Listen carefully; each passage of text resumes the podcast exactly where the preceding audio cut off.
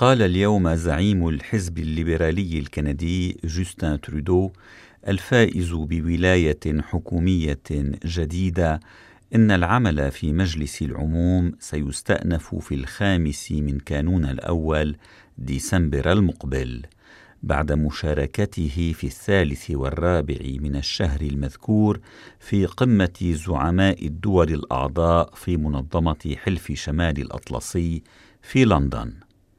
واعلن ترودو ذلك في العاصمة الفيدرالية أوتاوا قبل اجتماعه بزعيم حزب المحافظين الكندي أندرو شير الذي كان قد دعاه أمس لاستئناف العمل التشريعي في الخامس والعشرين من الشهر الجاري أي بعد خمسة أيام من الموعد المقرر لإعلان ترودو تشكيلته الحكومية الجديدة.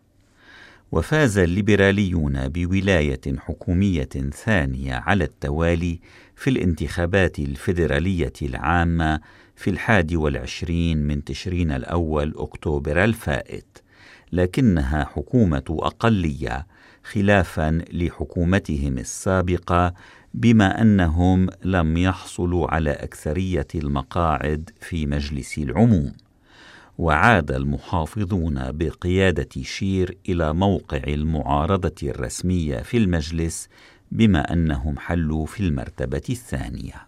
Le mois passé, euh, les Canadiens ont élu un Parlement et ils s'attendent à ce qu'on travaille ensemble pour bien les servir et c'est exactement euh, ce à quoi je m'attends et ce que je vais m'engager à faire.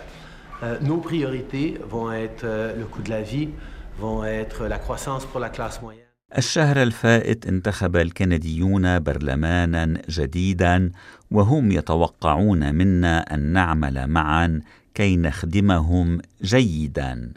وهذا تحديدا ما أنتظره وما سأتعهد بالقيام به. وستتركز أولوياتنا على تكاليف المعيشة والنمو للطبقة المتوسطة ومكافحة التغيرات المناخية.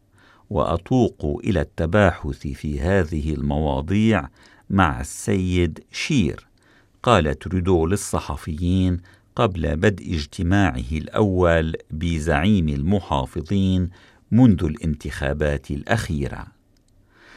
وبعد اجتماع دام نصف ساعة لم يتحدث ترودو مجددا إلى وسائل الإعلام فيما توجه شير مجددا للصحفيين. we told him what we would like to see in the throne speech. Uh, we told him uh, what we expected uh, based on the fact, uh, you know, the, the, support our party got in the last election and, uh, and, and, the, and the very real needs to help bring this country close together. قلنا له ما نرغب بأن يتضمنه خطاب العرش وقلنا له ما ننتظره استنادا إلى الدعم الذي حصل عليه حزبنا في الانتخابات الأخيرة والحاجة الحقيقية للمساعدة على لم شمل هذا البلد قال زعيم المحافظين.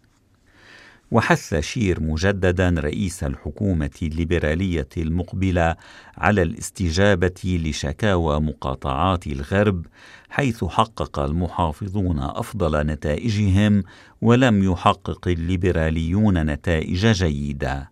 لا سيما في ألبرتا وساسكاتشوان على التوالي أغنى مقاطعتين بالنفط واللتين لم يحصل الليبراليون على أي واحد من مقاعدهما الثمانية والأربعين. وأشار شير إلى أن سكان الغرب يريدون رؤية تقدم في تنفيذ المشاريع الكبيرة في مجال الطاقة مطالبا في هذا الصدد بخارطة طريق جديدة لمشروع توسيع أنبوب ترانس ماونتن.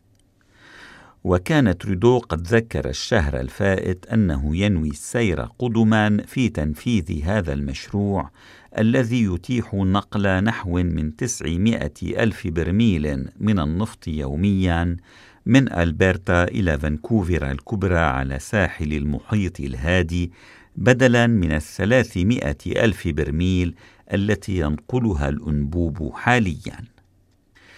وكانت حكومة ترودو الأولى قد اشترت هذا الأنبوب ومشروع توسيعه من شركة كندر مورغان الأمريكية في كانون الثاني يناير الفائت بقيمة أربعة مليارات ونصف المليار دولار. وقال شير إنه وجد بعض مجالات التفاهم مع ترودو كالتخفيضات الضريبية للأهل الجدد. لكنه لم يذكر ما إذا كان حزبه سيدعم خطاب العرش الذي يشكل برنامج عمل الحكومة الجديدة والذي على أساسه تخضع الحكومة لتصويت بالثقة في مجلس العموم.